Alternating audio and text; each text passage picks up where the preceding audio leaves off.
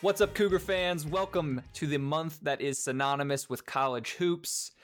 It is March. This is the Holy City Hoops podcast.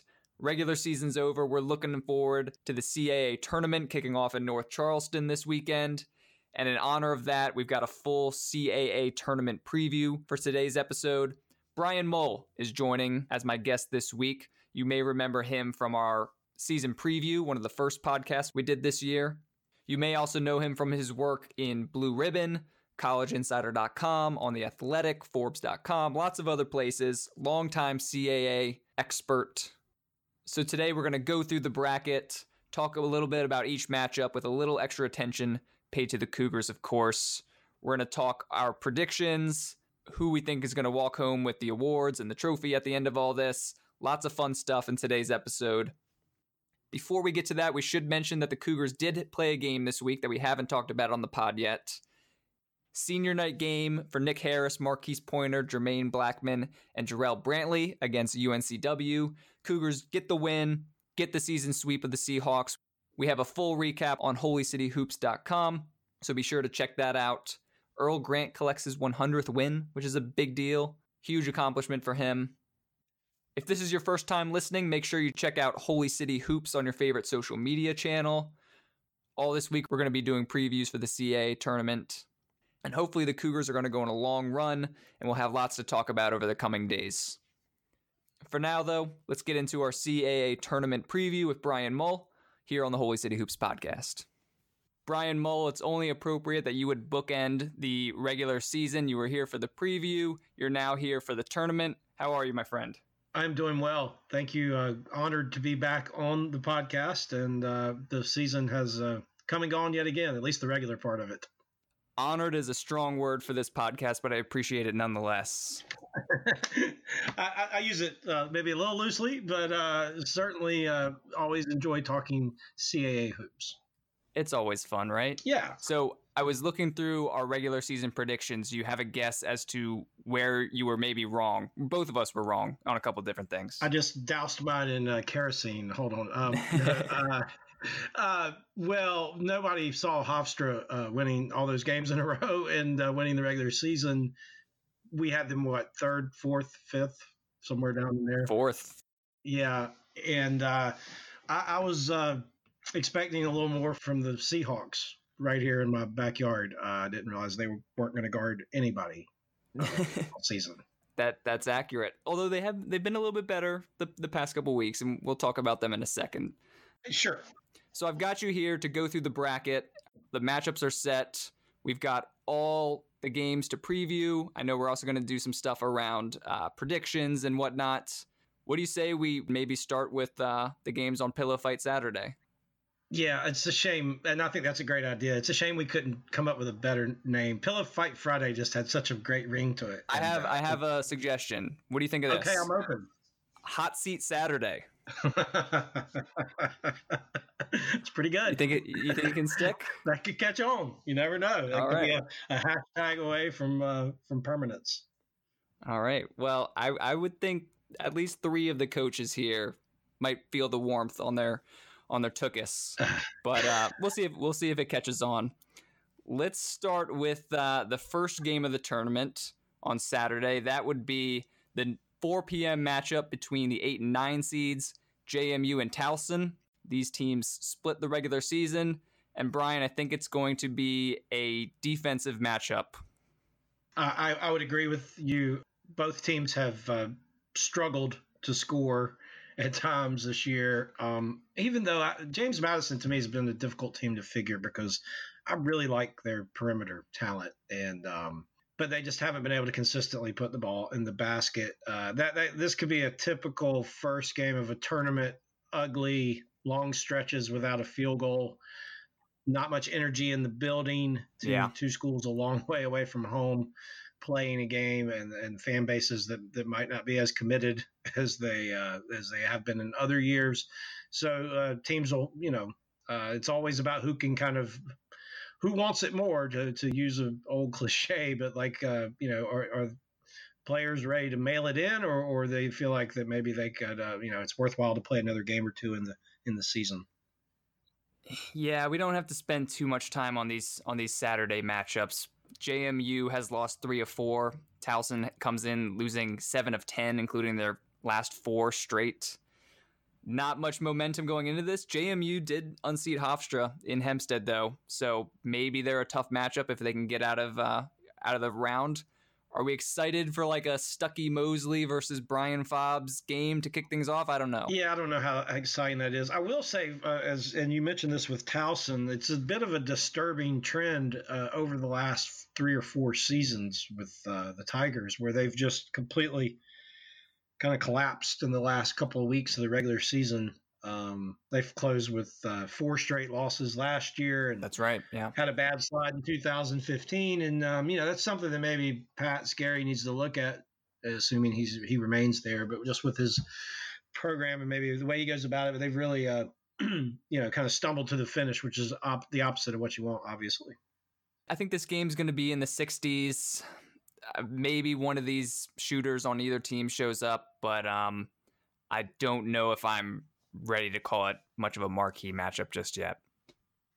Uh, that game will be forgotten by the time we get to, we'll say, uh, the half, midway through the quarterfinal bracket. Uh, you know, somebody will forget that the team that lost that game was even in the tournament. Uh, and uh, you know, it's just tough. You're right. These first games, it's hard to. Obviously, all the teams that played their way into the seven through ten seeds uh, did so by not finishing very well down the stretch. Well, let's talk about the other game because at least that one might have some fireworks. Elon, who's the seven seed, versus UNCW. That game is Saturday at 6:30. UNCW comes in as the 10 seed. These teams, I mean, they might not have much talent, but they might combine for like 75 threes in this game. The shots will be flying. Uh, neither neither of these teams has met a shot that they don't like uh, UNCW has actually been a good offensive team. I think they were third in the league yeah. in efficiency. Um, Elon was not, which was surprising with with Santa Ana and Seibring. However, Santa Ana picked it up down the stretch. Yeah, I almost averaged games. a triple double this week. Yeah, and uh, you know they won three of four, so they're feeling pretty good about themselves. Uh, that the last couple of years there, again, you know, injuries, losing a guy like Swoope who was supposed to be there. Mm-hmm uh, you know, focal point in the backcourt and point guard. Uh, always difficult to uh, make adjustments like that. But uh, yeah, these they played two pretty entertaining games in the regular season. Is this one that falls back into the it's hard to beat a team three times? Could yeah, we, we could we could say that for a couple different a couple different games here. So yeah, I think this one uh, for your dollar entertainment value, your basketball purist uh, that like to see the ball go into the rim uh, this will be one that uh, you'll have much higher opportunity of seeing that. You could have some fans in in the Coliseum for this one. Elon and UNCW, two of the closer schools, and yeah, I think uh, I think you could see some some shooting displays from from Santa Ana. Devontae Cacok is always worth the price of admission. He's not a guy you have to run any plays for, and he can still finish with a double double. So yeah, this one this could be a good one. I should have asked you uh, what was your prediction for JMU Towson? Who are you taking in that one? I'm taking the Dukes. Yeah. Um, I think I'd do the same. Yeah, I just I'm a Matt Lewis, Stuckey Mosley guy, and I uh, love their backcourt there. And yeah, let's go with them. And you obviously know the the Seahawks better than than most. What are your predictions for this game?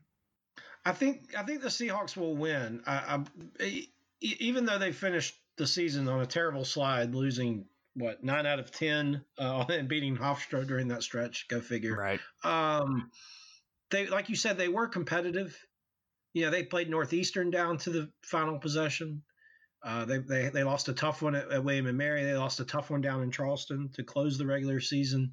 I think CB has kept his team together, which is important.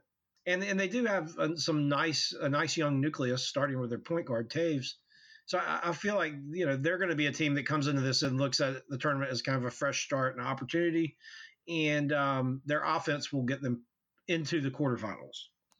It worked for them last year. They upset Hofstra in the in the first round of last season's tournament. So, uh, yeah, you might you might be onto something there.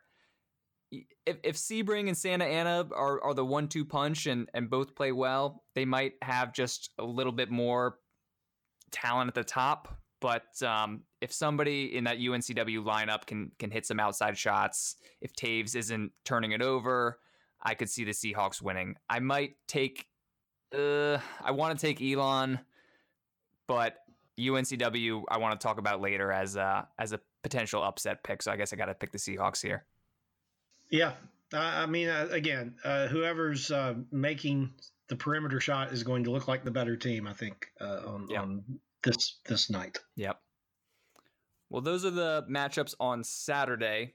But moving on to the big games, which start Sunday. These are the teams that got the first round bye. Let's start with the noon matchup.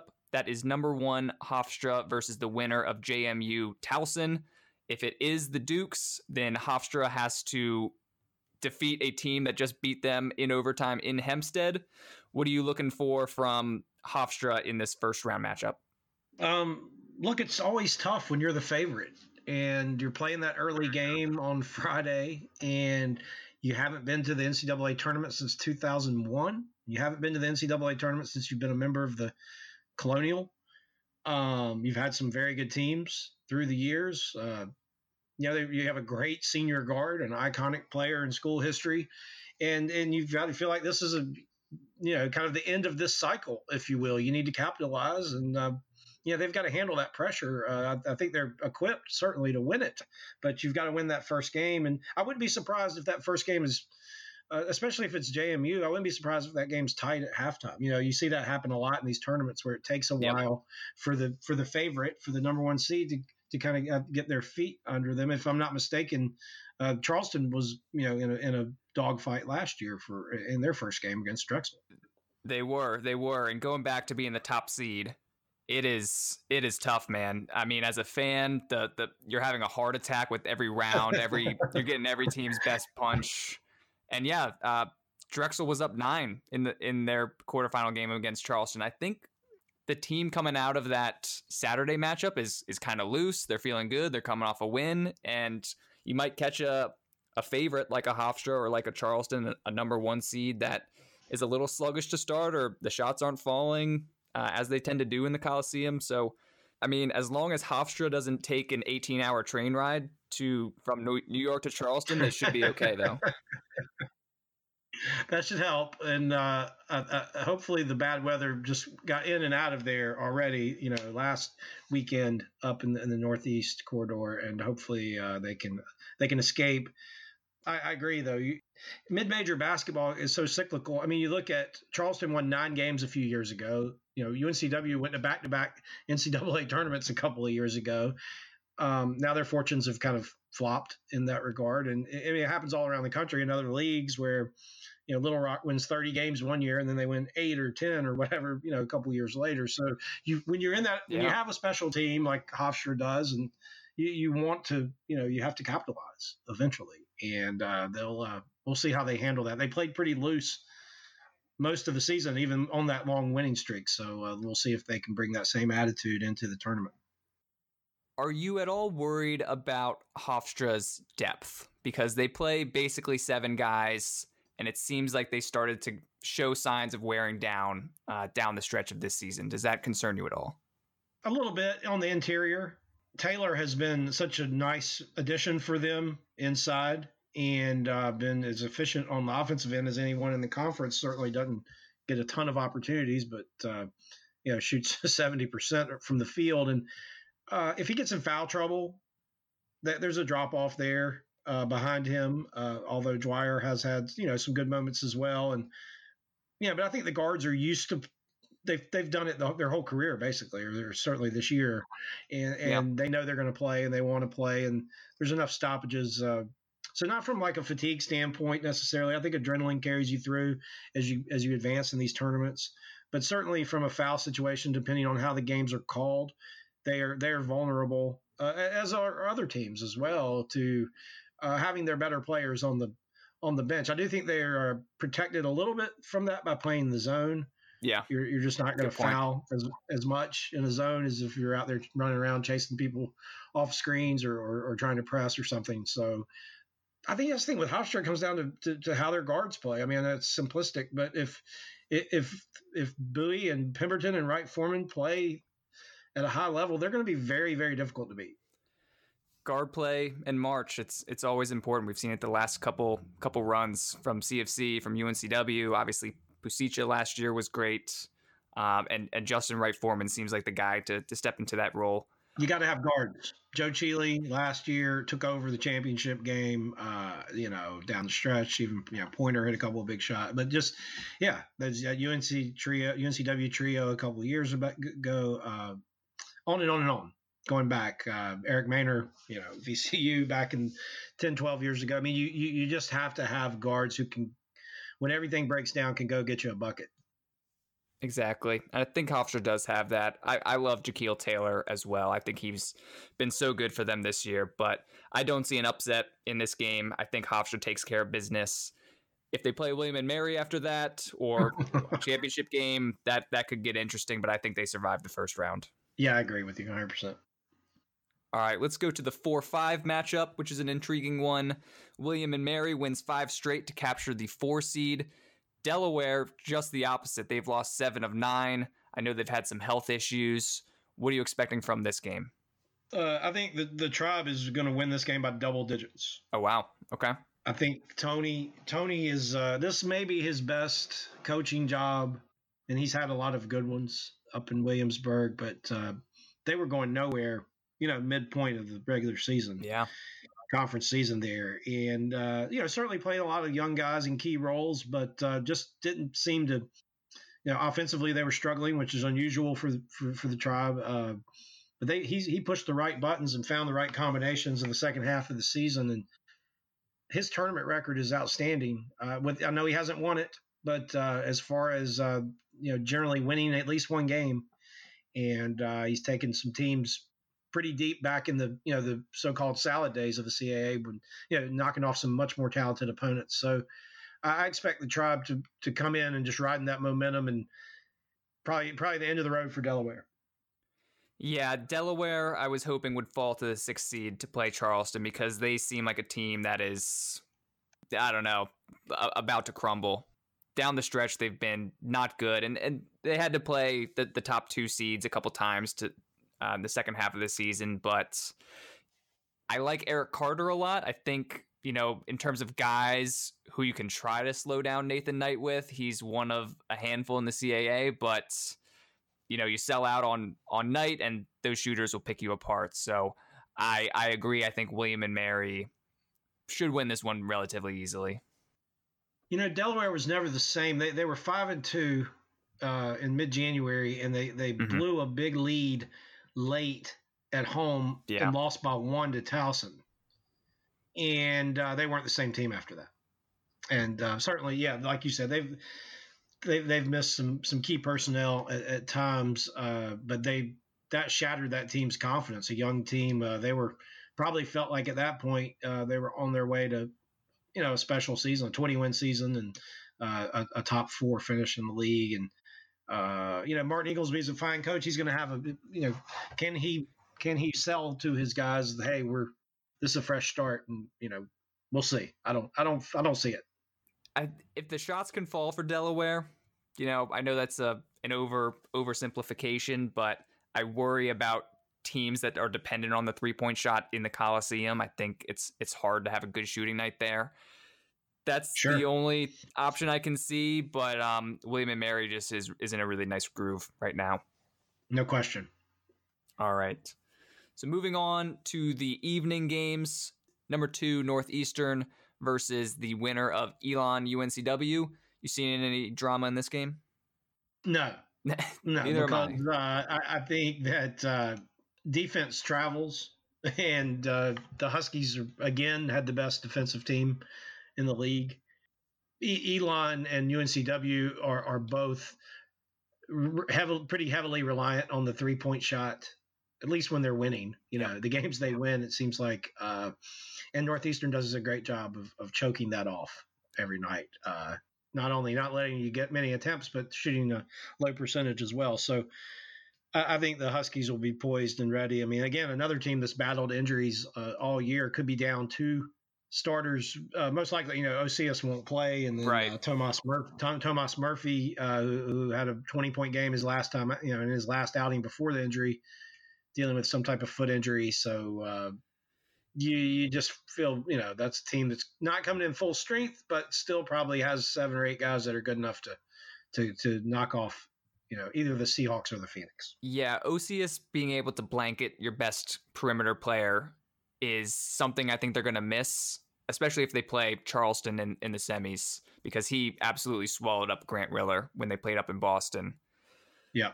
But I don't see Northeastern being tested. Uh, they went 4 0 against these two teams. I know they went to overtime with Elon, but they shut them out. It wasn't really even close in the extra time.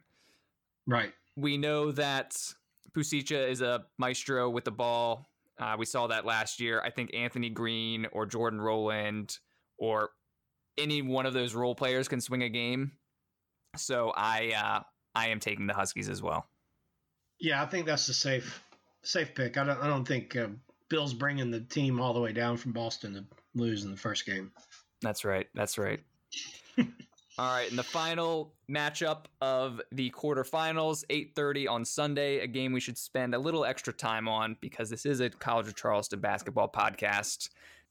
Charleston versus Drexel, round three between these two teams. And I think this probably is the most intriguing game of the night, whether you're a Charleston fan or not, just because of the history between these two teams. I, I would have to agree. I was, uh, you know, certainly there were a lot of scenarios and possibilities coming down the stretch of the season, but I was wondering if they were going to lock horns again because they've had, you know, Drexel's kind of had the Cougars number for oh yeah as well as much as anybody has, and um, yeah, it just works that way sometimes. You know, it's, it's I told you I was, I was I was hoping for Delaware. I was hoping for Delaware, and I couldn't get it. I can certainly understand that, and uh, you know, for whatever reason, Earl Grant might not have been thrilled, but uh, you know you just take what you get, and uh, he's got to feel pretty good about his team, the way that they've played this back half of the season after you know hitting some rocky road there early on. Yeah, it was a, it was a, you lose to Hofstra by four and you lose to William and Mary in overtime. I mean that's uh, other, otherwise a, a, clean slate there in the back half. So you, have obviously watched the Cougars more closely than mm-hmm. I have. Uh, what is it about Drexel? Do you think that gives them such a such a fit? Uh, well, in the first game, uh, the one in Charleston, well, I should say both games. I mean, both games involved huge losses of, of a lead. Um, it was a comedy of errors in the game in Charleston. I mean, between bad fouls, technical fouls, not boxing out, turning the ball over. That's unlike the Cougars yeah. all sorts of things that cause that lead to evaporate. Troy Harper was a big part of both of those comebacks. Uh, the one in Philly as well when they almost came back from down 15. Trevor John is a is a tough cover. I I just felt like the Cougars switch everything and Trevor John would just slip slip out to the arc and have no qualms with with putting a shot up and most of the time he was hitting. Right. Obviously Troy Harper is not going to be a go for this game though. So right. I think that definitely that definitely changes things. Uh, with that being the case, I like Charleston's chances a little bit more, but if I'm Drexel, I am not intimidated by all by the uh, the defending champs. Yeah, I mean, and that there's a lot to be said for that. Uh, and we get, we'll talk about that later on uh, as it applies to Charleston a little bit too. But I, I think that you know Drexel's going to feel like they can win the game. Certainly, Charleston yeah. will have somewhat of a home court advantage. Uh, you look at Drexel not having Lee or Harper Isabell transfers, you know, last offseason. Yeah. I mean, that's three pretty good perimeter players right there that Zach Spiker would have liked to have had at this point in the season. But you no kidding. To, you have to roll with who you have. And um, I, I, agree. I think this will be a good matchup. I think these teams will, will, will battle for a while, but I see Charleston pulling away, you know, in the last four minutes or something. Yeah, let's talk about our feelings on the Cougars a little bit. I'll start with what has me feeling pretty good reigning champs. I still have the reigning MVP of the tournament. People forget Grant Riller right uh, walked away with that award, not Joe Chealy. He's back. Obviously, a home court advantage. Probably the best bench that Charleston has had in at least twelve years, ten or twelve years, right. which right. we've never had going into uh, into the tournament. And talking about playing three games in three days, that's a really nice advantage to have. Yeah, they've won nine nine of their last eleven. They still got the three seed. Sure. You know, not quite being the same team as last year. They won two fewer games and you know are still comfortably in uh in, in good position for the tournament. However, on the other hand, there's a few things that worry me. Still seeing some bad turnovers toward the end of the year, which is very uncharacteristic of an Earl Grant team. As good as that bench is, guys like Zep Jasper or Sam Miller or Jalen Richard, they could give you 12 points or they could give you zero points. right. Brevin Galloway could give you 12 and he shoots three for four from three, or he could give you zero and goes 0 for four. You could get 10 and six from Sam Miller, or you could get two and two. So I worry that if all those guys are cold, and that could happen because there's some younger guys in that group, then maybe you have an, an offensive lull that um, that kind of sinks you.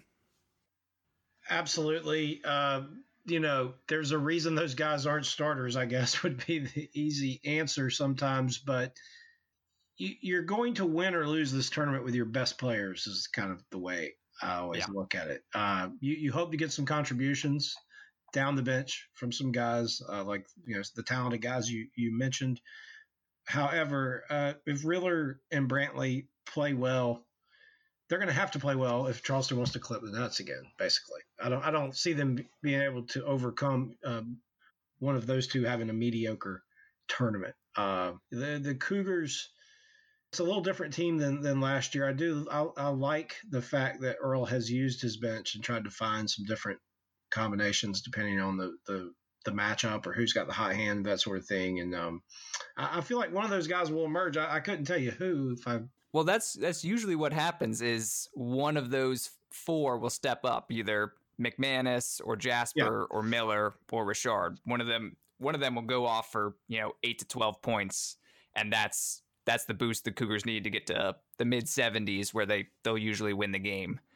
I've I've said the word talent a couple times on this episode, and the Cougars do still have two of the top four or five players in the league, and that is certainly worth something. No doubt. And uh, look, there there's uh, you can't put a, a, an accurate value on on the the fact that when they get back in the Coliseum, they're they're going to have some good memories from a year ago, and they're the only team, uh, only players there who who know what it's like to win that tournament.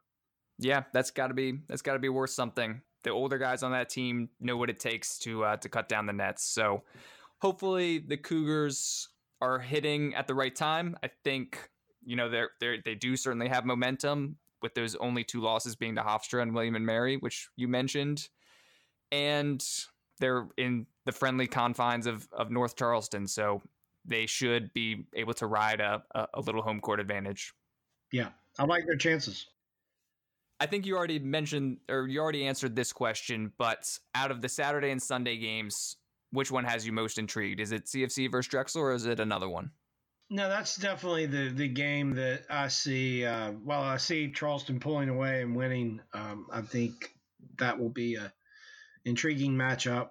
Drexel proven ability to to get under Charleston's skin, and um, you know if they can find enough offense without Harper, yeah, they're just they're just in such a shortage of of scorers. They've they've role guys who've been asked to take on a much bigger role than than maybe they could handle at this point in their career. But out of necessity, uh, built some nice things for the future. But I, I just don't think there's enough gas in the tank for the Dragons to to knock off the Cougars on their pseudo home court.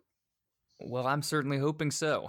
Uh, other other contenders, I think, for you know, the intriguing matchup. We already talked about Elon and UNCW. Maybe that Delaware William and Mary game. I know you think it's going to be a blowout. Maybe a guy like Horton gets hot, or, or Eric Carter is is back and healthy, and you know the Carter versus Knight battle is a fun one. But I think um, I think CFC Drexel in prime time is uh, is the game. Yeah, I agree. I mean, look, I like Delaware's. You know, they've got some nice pieces, but uh, I just feel like that's a team that's it's, sliding in the wrong direction at the wrong time of the year. Yeah. Well, let's let's dive into some predictions. So I've got a couple questions to throw your way. We can go back and forth on these. First up, I want to get a team from you besides Hofstra, Northeastern, and CFC that you think could win two or even more games this weekend. I think William and Mary. Okay. Um, I think with uh, you know, I mean, they're the four seeds, so it wouldn't be shocking if they if they made it to the finals. Although they would have to upset the number one seed to get there, most likely. Uh, I think Shaver, he just always finds a way to come up with the right kind of game plan, and uh, the the team has a lot of confidence right now. They're just they're dangerous because they've they've got two really really good players in Pierce and Knight, and they have certainly other guys who are capable of of, of having a double figure or better outing. If you look at their you know their young guys haven't really been in this atmosphere and this will be their first time sometimes that's that's a great thing because you don't even realize yeah. it and you just go out and play well right uh, it, it will be interesting to see how the how their young players uh, accept the challenge but uh, I, I, think uh, you know we all know that poor you know Jerry Beach. Nobody in, in Hempstead wants to see Jerry Beach is sweating just having, listening to you talk about William and Mary. But nobody wants to see anybody from Williamsburg for at least two weeks, and uh, that would. Uh, I mean, they've just had some amazing basketball games over the last five, six, seven years, and uh, they would probably have another one in in that in that situation. Well, so if you're going William and Mary, I feel like it's kind of a cop out taking them. So going deeper, I mean, am I crazy to think UNCW could win two games?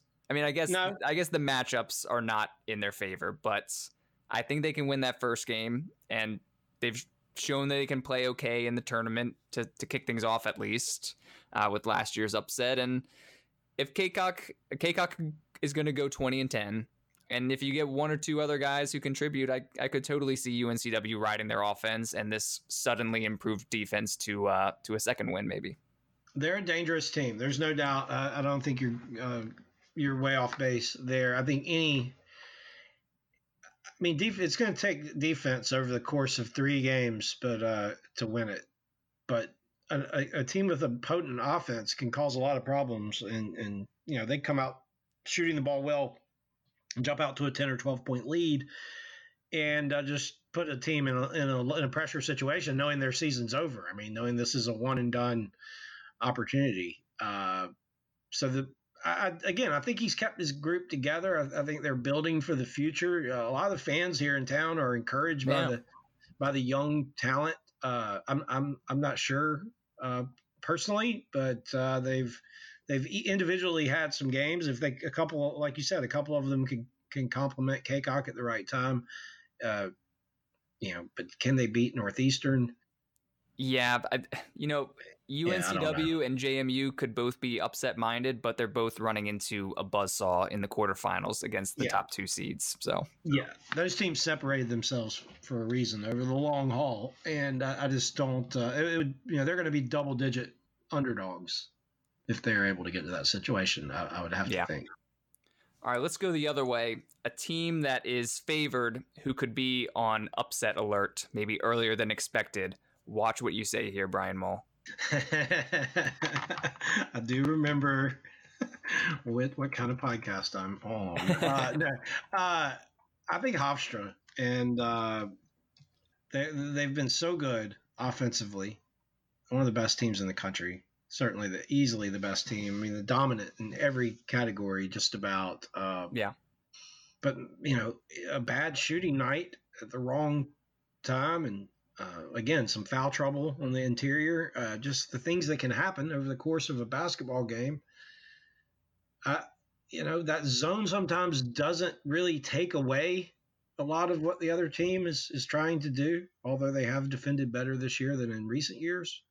Mm-hmm and again, the, the the the pressure the pride may feel. We don't know, but uh, they may they may play a little tight, and uh, if so, that could uh, I guess an opponent who would have nothing to lose because you're facing the number one seed, um, and we've seen it. You know, we there, there's you go through the conference tournaments. There's 32 of them, and and you know while the number one seed has had a lot of success in the CAA historically Mm-hmm. Uh, you know, there, there's year in and year out, there's the, the, number one seed goes goes by the wayside.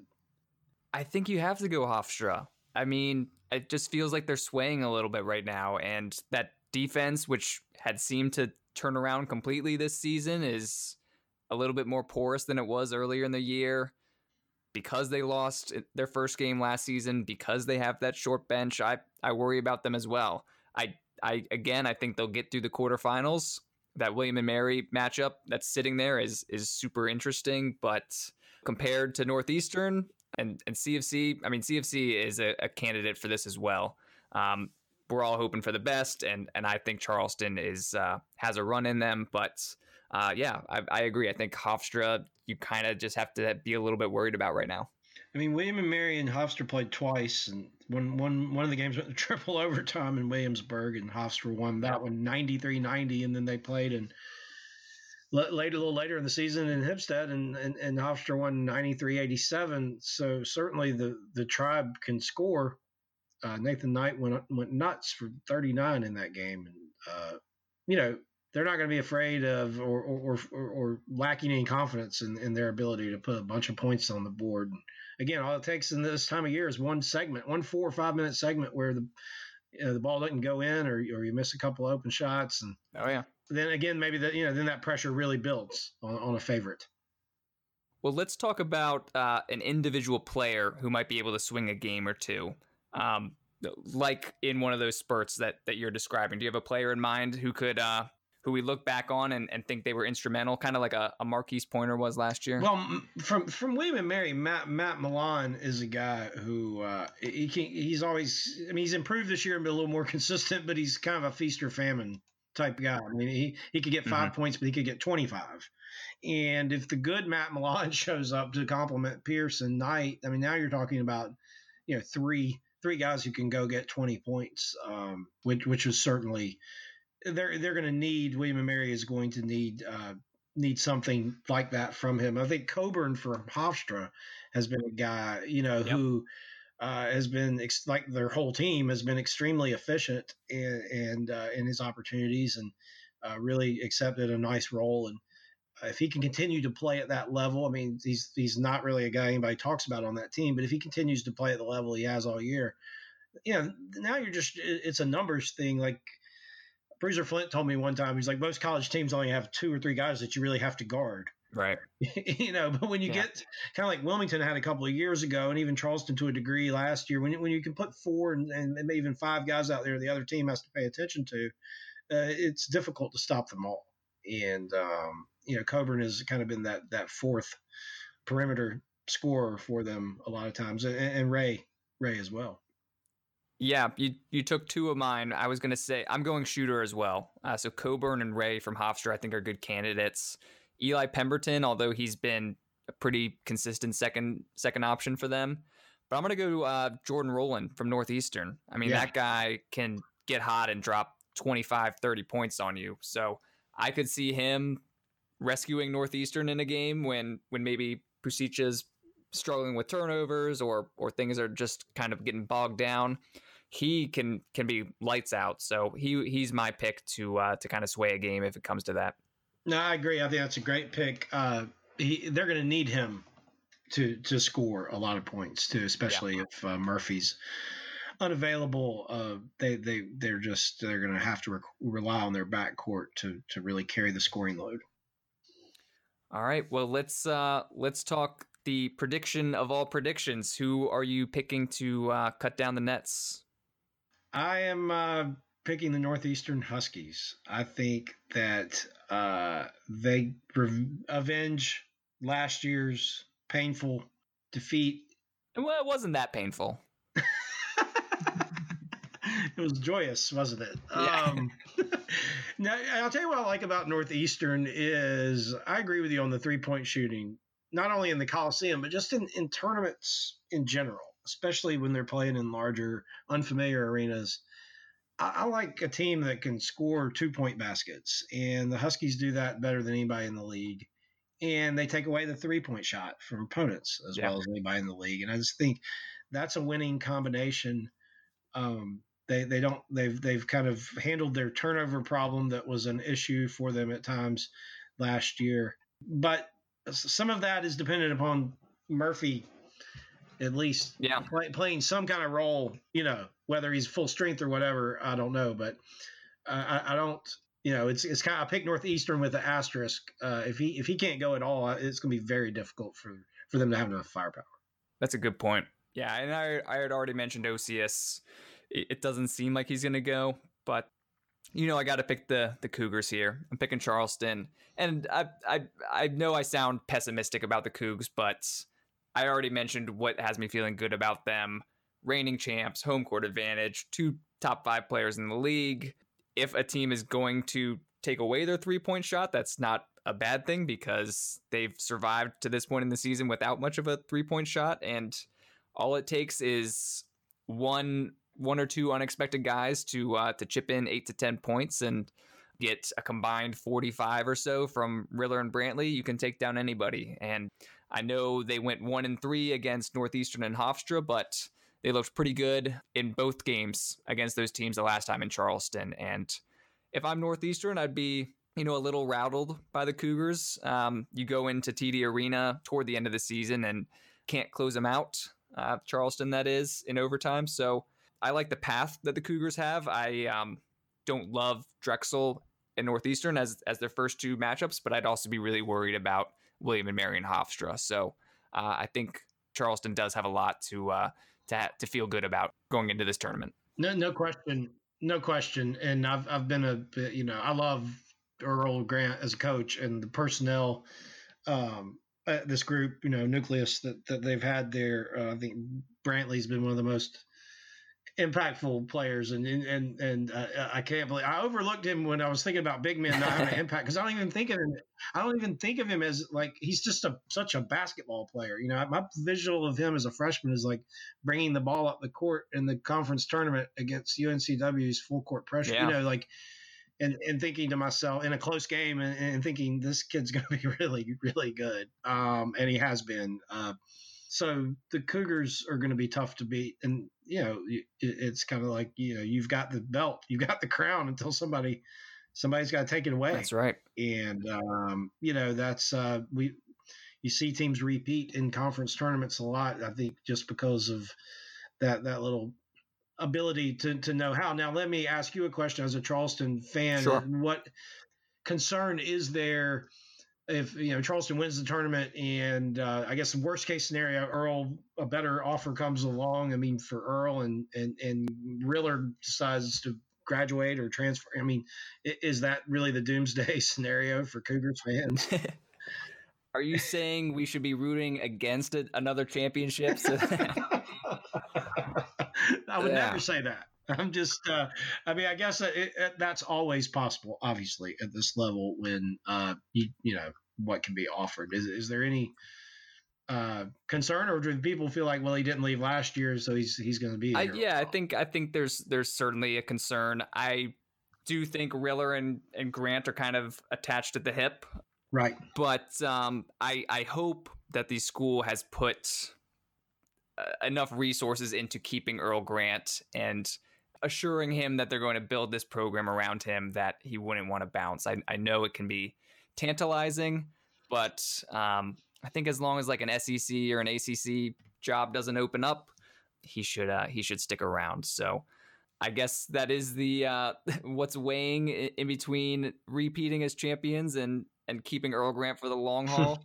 it's something I don't want to think about too much, but uh, yeah, thanks for uh, thanks for bringing it up. well, you know, glad to put a damper on the parade, and, and I agree. I think Earl, uh, and he's smart enough, and I'm sure has great counsel, but he he should leave. If he does leave ever, he should only be for a, a good job, even in one of those leagues that you mentioned, because yeah. uh, you know he certainly has a terrific situation there, and one of the best jobs. Mm, you know, I've had coaches tell me many times if you've got one of the best jobs in your league, you've got to be really smart about, uh, you know, the next job that you take because if you, it might be the last one you get if it's the wrong, if it's the wrong choice. It's absolutely the case. Yep. Brian, thanks for doing this with me. Is there anything you want to leave the people with before we part ways? Uh, not really. Just hope everybody enjoys the tournament down there, and uh, always a great, great week. And uh, certainly, uh, uh, thanks for listening. Yeah, thanks, Brian. We'll uh, catch you on the other side of the tournament. I'm sure. Okay, Tommy. Thanks.